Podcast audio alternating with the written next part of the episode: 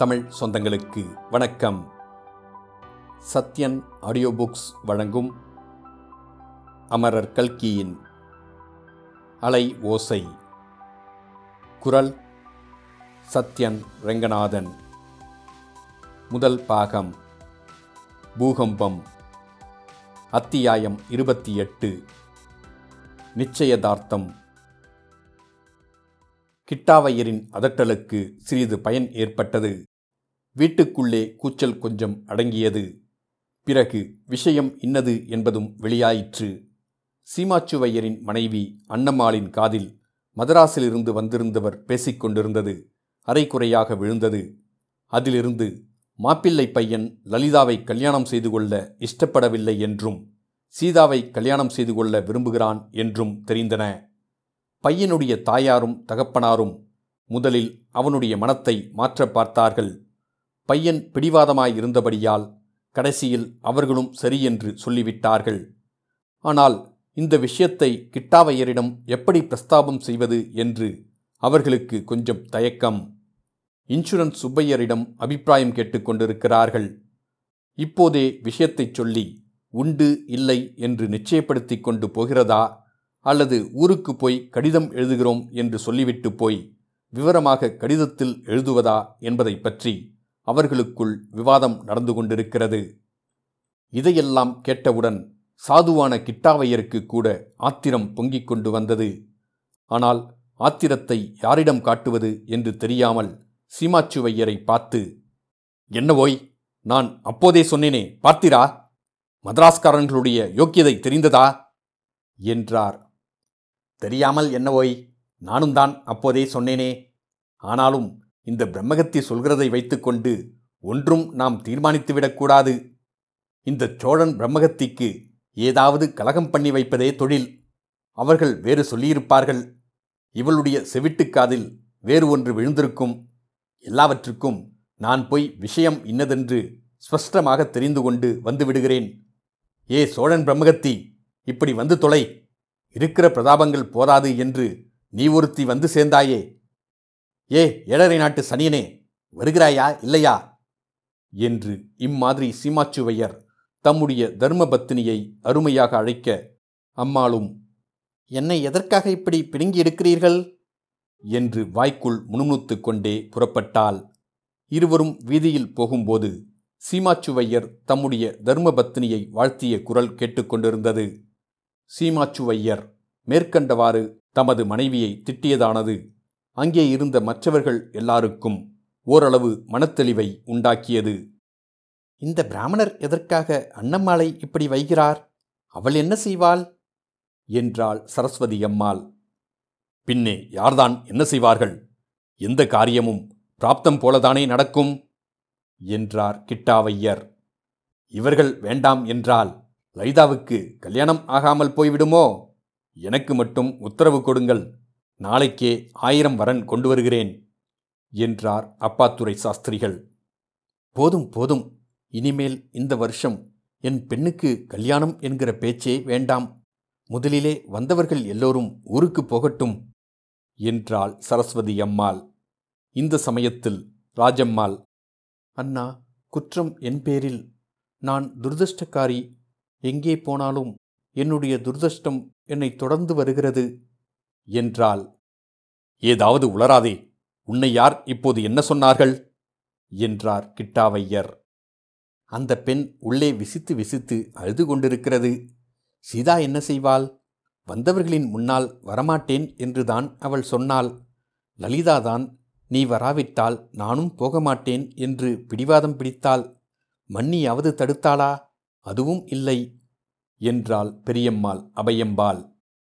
நான் ஒரு அசடு என் பெண் பெரிய அசடு என்பதுதான் தெரிந்த விஷயமாச்சே. நீங்கள் எல்லாம் தெரிந்த பெரியவர்கள் இருந்தீர்களே சொல்கிறது தானே என்று சரஸ்வதி அம்மாள் சிரினாள். போதும் வாக்குவாதம் நிறுத்துங்கள். அழுகிற குழந்தையைப் போய் யாராவது சமாதானம் செய்யுங்கள் என்றார் கிட்டாவையர். அழுகை என்ன அழுகை? எதற்காக அழ வேண்டும்? செய்கிறதையும் செய்துவிட்டு ஜாலம் வேற என்றாள் சரஸ்வதி அம்மாள். உள்ளே சீதாவை சமாதானப்படுத்த முயன்று கொண்டிருந்த லலிதாவின் காதில் இதெல்லாம் விழுந்தது. அம்மா சொன்ன கடைசி வார்த்தையை கேட்டதும் லலிதா ஆங்காரத்துடன் வெளியே வந்தாள். அப்பா நான் சொல்கிறதை தயவு செய்து கேளுங்கள். இன்றைக்கு வந்த பிள்ளையை நான் ஒரு நாளும் கல்யாணம் செய்து கொள்ள மாட்டேன். என்னை வெட்டி போட்டாலும் மாட்டேன். முன்னாலிருந்தே எனக்கு இதெல்லாம் பிடிக்கவில்லை என்று சொல்லிக் கொண்டிருக்கிறேன். நீங்கள் ஒருவரும் கேட்கவில்லை.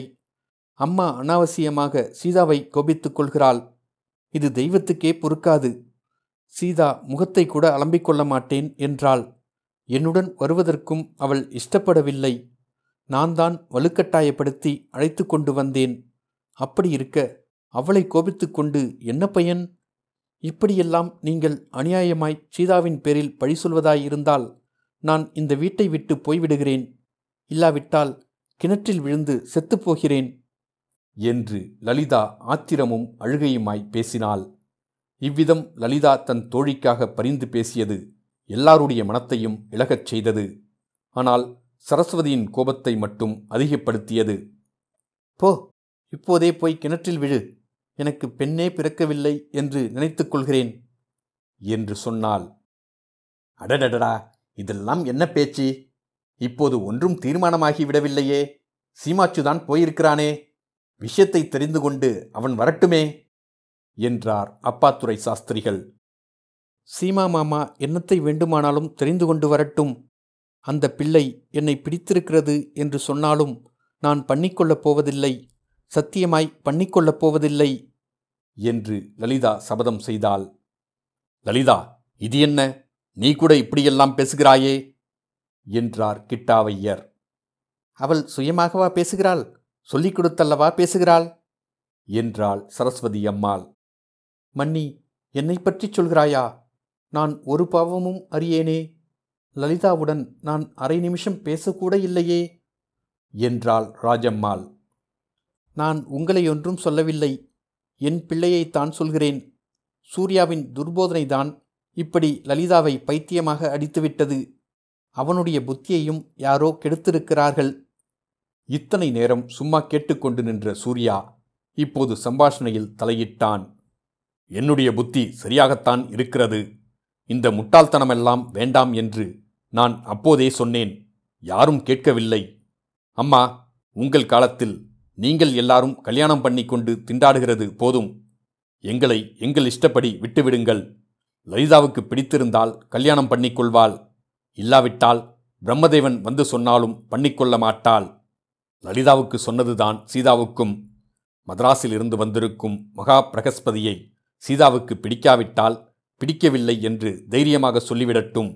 இதற்காக அவள் விம்மி அழவேண்டிய அவசியம் எதுவும் இல்லை என்று சொன்னான் சூர்யா. சூர்யாவின் உள்ளம் அப்போது உண்மையில் கொந்தளித்து கொண்டிருந்தது. மதராஸிலிருந்து பெண் பார்க்க வந்த மகா பிரகஸ்பதியை அவனுக்கு ஏற்கனவே பிடிக்கவில்லை. அந்த பிரகஸ்பதி லலிதாவுக்கு பதிலாக சீதாவை மணந்து கொள்ள விரும்புகிறான் என்ற செய்தி கேட்டதும் அந்த கொந்தளிப்பு தீயில் எண்ணெய் விட்டது போல் ஜுவாலை விட்டு பொங்கியது. காமரா உள்ளின் தரையில் குப்புறப்படுத்து கொண்டு சீதா இன்னமும் விம்மிக் கொண்டிருந்தாள். லலிதா அவளுக்கு ஆறுதல் கூறி சமாதானப்படுத்த முயன்றாள். ஆனால் கபடமற்ற லலிதாவிற்கு சீதாவின் மனோநிலை என்ன தெரியும்? உள்ளத்தில் பொங்கிய ஆனந்தத்தை மறைத்துக் கொள்வதற்காகவே சீதா விம்மினாள். அவளுடைய மணக்கண் முன்னால் உலகமே ஒரு ஆனந்த நந்தவனமாக தோன்றியது. அந்த நந்தவனத்தில் இருந்த மரங்களும் செடிகளும் பல வர்ண புஷ்பங்களுடன் குலுங்கின.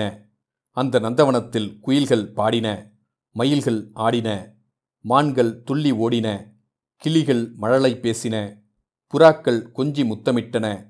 சந்தன மரங்களின் சுகந்தத்துடன் மந்தமாருதம் வீசியது. இத்தகைய ஆனந்த நந்தவனத்தில் சீதாவின் உள்ளம் சஞ்சரித்துக் கொண்டிருந்தபோது தூரத்தில் எங்கேயோ கடல் பொங்கி மலைப்போல் அலைகள் கிளம்பி மோதி விழும் சத்தமும் கேட்டுக்கொண்டிருந்தது சற்று நேரத்துக்கெல்லாம் சீமாச்சுவையர் கிட்டாவையருக்கு ஆள்விட்டு அனுப்பினார். கிட்டாவையர் போனார். அவரிடம் சப்ஜட்ஜ் சாஸ்திரிகளும் அவருடைய சக தர்மினியும் விஷயத்தை தெளிவாக சொல்லிவிட்டார்கள். உங்கள் குமாரிக்கு ஒரு குறையும் இல்லை. கிளி மாதிரிதான் இருக்கிறாள். ஆனால் இந்த காலத்து பயன்களின் போக்கே தனியாயிருக்கிறது. முதலிலே சீதாவை பார்த்தேன். பார்த்தவுடனே அவளை பிடித்து விட்டது. கல்யாணம் பண்ணிக்கொண்டால் அவளைதான் பண்ணிக்கொள்வேன் என்று பிள்ளையாண்டான் சொல்லுகிறான். நாங்கள் எவ்வளவோ சொல்லி பார்த்தோம். கேட்கவில்லை. உங்களுக்கு இஷ்டமாயிருந்தால் நாளைக்கே நிச்சயதார்த்தம் செய்துவிடலாம். பெண்ணுக்காவது பெண்ணின் தாயாருக்காவது பிடிக்காவிட்டால் அதையும் சொல்லிவிடுங்கள். இதில் வலுக்கட்டாயம் ஒன்றுமில்லை என்றார்கள். கிட்டாவையர் திகைத்து போனார். ஒன்றும் பதில் சொல்லத் தோன்றவில்லை. அதற்கென்ன பெண்ணின் தாயாரை கேட்டுவிட்டுச் சொல்கிறேன் என்று புறப்பட்டார். புறப்பட்டவர் நேரே வீட்டுக்கு வரவில்லை. சீமாச்சுவையரையும் சுப்பையரையும் குளத்தங்கரை பங்களாவுக்கு அழைத்து போய் யோசனை செய்தார். அவர்கள் இருவரும் பழம் நழுவி பாலில் விழுந்தது போலாயிற்று. உங்கள் பெண்ணுக்கு என்ன? நூறு வரன் பார்த்துச் சொல்கிறோம். அந்த பம்பாய் பெண்ணுக்கு வரன் கிடைப்பதுதான் கஷ்டம். பணம் காசு இல்லாமல் பண்ணிக்கொள்கிறேன் என்கிறார்கள். வேண்டாம் என்று எதற்காக சொல்ல வேண்டும்? அதனால் யாருக்கு என்ன லாபம்? நாளைக்கே பாக்கு வெற்றிலையை பிடி என்று நிச்சயதார்த்தம் செய்துவிடுவதுதான் சரி என்றார்கள். ஆரம்பத்தில் ஏற்பட்டிருந்த ஆத்திரம் தணிந்துவிட்டபடியால் கிட்டாவையருக்கு அதுதான் நியாயம் என்று தோன்றியது. ஆனால் இதை தம்முடைய பாரியாளிடம் எப்படிச் சொல்லி சரிகட்டுவது என்று யோசித்துக்கொண்டு இரவு ஒரு மணி வீடு திரும்பினார். அதற்கு வழி அவருடைய புதல்வன் சூர்யா சொல்லிக் கொடுத்தான். தூக்கம் பிடியாமல் சிந்தனையில் ஆழ்ந்திருந்த சூர்யாவுக்கு அதற்குள் மனம் தெளிவடைந்திருந்தது. யார் கண்டது? ஒருவேளை கடவுளுடைய விருப்பம் இவ்விதம் இருக்கலாம். டில்லியில் எழுநூற்றி ஐம்பது ரூபாய் சம்பளத்தில் உத்தியோகம் பார்க்கும் சவுந்தரராகவன் தன்னை காட்டிலும் சீதாவுக்கு தக்க வரன் என்பதில் சந்தேகம் என்ன? அத்தங்காலின் அதிர்ஷ்டம் இந்த விதமாக அவனை கொண்டு விட்டிருக்கிறதோ என்னமோ? சீதாவின் வாழ்க்கை இன்பத்திற்கு குறுக்கே நிற்க தனக்கு என்ன உரிமை? அன்றிரவு தாமோதரம் பிள்ளை வீட்டு மேல் மாடியில் உட்கார்ந்து பேசிக் கொண்டிருந்தபோது அவனுடைய நண்பன் பட்டாபிராமன் சொன்னது சூர்யாவுக்கு நினைவு வந்தது. செடியில் உள்ள புஷ்பத்தை தூரத்தில் இருந்து பார்த்தே நான் சந்தோஷப்படுவேன். அதை பறித்து கசக்கி முகர வேண்டும் என்ற ஆசை எனக்கு கிடையாது என்று பட்டாபி சொன்னான் அல்லவா? அடடா எவ்வளவு தாராளமான உள்ளம் அவனுக்கு. அந்த கொள்கையை தானும் ஏன் பின்பற்றக்கூடாது? கிட்டாவையர் இரவு ஒரு மணிக்கு வீட்டுக்கு திரும்பி வந்ததும் சூர்யா அப்பா அவர்கள் என்ன சொன்னார்கள்? என்ன முடிவாயிற்று? என்று கேட்டான். நீ இன்னும் தூங்கவில்லையா சூர்யா? உங்களிடம்தான் யோசனை கேட்க வேண்டும் என்று எண்ணிக்கொண்டு வந்தேன். அண்ணம்மாள் சொன்னது உண்மைதான். சீதாவைத்தான் கல்யாணம் பண்ணிக்கொள்வேன் என்று அந்த பையன் சொல்கிறான். அவனுடைய அப்பா அம்மாவும் அதற்கு சம்மதித்து விட்டார்கள். பணங்காசு சீர்வகைரா ஒன்றும் எதிர்பார்க்கவில்லை என்று சொல்கிறார்கள். இந்த மாதிரி விஷயங்களில் உன் தமையன் கங்காதரனை காட்டிலும் உன்னுடைய யோசனையைத்தான் நான் மதிக்கிறேன். அவனுக்கு படித்து பரீட்சை பாஸ் செய்ய தெரியுமே தவிர உலக விவகாரம் தெரியாது. நீ அப்படி இல்லை. நாளும் தெரிந்தவன். உன் அபிப்பிராயத்தைச் சொல் என்றார்.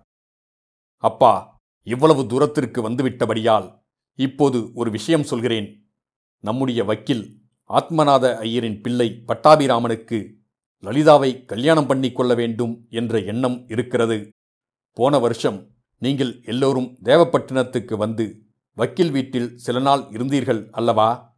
அப்போது பட்டாபி லலிதாவை பார்த்திருக்கிறான். லலிதாவை அவனுக்கு பிடித்திருக்கிறது. வேறு வரன் பார்ப்பது பற்றி அவனுக்கு வருத்தம். அவன் மட்டும் என்ன? வக்கீல் ஐயர்வாளுக்கு கூட கொஞ்சம் வருத்தம்தான். நாங்கள் எல்லாம் உங்கள் அப்பாவுக்கு லட்சியமா? பெரிய இடமாய் பார்ப்பார்.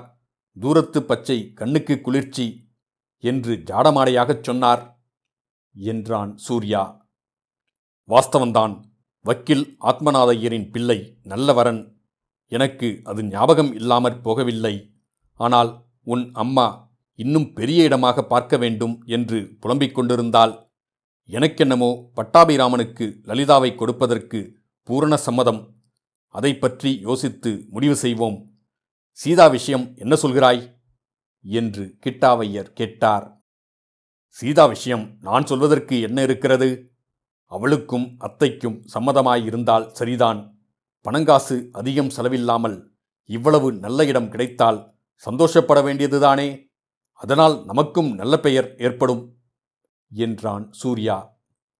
அப்படியானால் சூர்யா நீதான் உன் அம்மாவிடம் விஷயத்தை எடுத்துச் சொல்லி அவளை சம்மதிக்க பண்ண வேணும் அவள் பத்ரகாளி அவதாரம் எடுத்திருக்கிறாள்.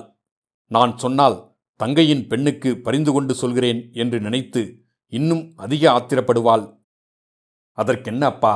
கட்டாயம் நான் அம்மாவை சரிகட்டி விடுகிறேன் என்றான் சூர்யா. சூர்யா ஏற்றுக்கொண்ட காரியம் அவ்வளவு சுலபமாக இல்லை. ஆயினும் கடைசியில் வெற்றி பெற்றான். முக்கியமாக மദ്രാஸ் பையனுக்கு லலிதாவை கொடுத்தால் அவன் டில்லி எங்கே லாகூர் எங்கே என்று தூர தேசங்களுக்கு போய்க் கொண்டிருக்க நேரிடும் என்றும் வக்கீல் பிள்ளைக்கு கொடுத்தால் பக்கத்தில் இருப்பாள் என்றும் அடிக்கடி பார்த்து கொள்ளலாம் என்றும் சூர்யா கூறியது. சரஸ்வதி அம்மாளின் மனசை மாற்றிவிட்டது. மறுநாள் சாயங்காலம் எல்லாருடைய சம்மதத்தின் பேரில் மദ്രാஸ் பத்மாபுரம் மாஜி சப்ஜட்ஜ் பத்மலோசன சாஸ்திரிகளின் புதல்வன் சிரஞ்சீவி சவுந்தரராகவனுக்கு பம்பாய் துரைசாமி ஐயர் குமாரி சீதாவை பாணிக்கிரணம் செய்து கொடுப்பதாக நிச்சயதார்த்தம் ஆயிற்று. பம்பாய் துரைசாமி ஐயர் இதற்கு ஆட்சேபம் ஒன்றும் சொல்லமாட்டார் என்று ராஜம்மாள் சம்பந்திகளுக்கு உறுதி கூறியதன் பேரில் நிச்சயதார்த்தம் நடந்தது. இந்த நிச்சயதார்த்த வைபவத்தில் லலிதாதான் எல்லாரிலும் அதிக குதூகலமாக இருந்தால் ராகவனை மாப்பிள்ளை என்று கூப்பிட்டு அவனிடம் பேசக்கூட ஆரம்பித்து விட்டாள். சீதாவின் மனோநிலை எப்படி இருந்தது என்பதை பற்றி நாம் தற்போது ஒன்றும் சொல்லாமல் நேயர்களின் கற்பனா சக்திக்கே விட்டுவிடுகிறோம். இத்துடன் அத்தியாயம் இருபத்தி எட்டு முடிவடைந்தது. மீண்டும் அத்தியாயம் இருபத்தி ஒன்பதில் சந்திப்போம்.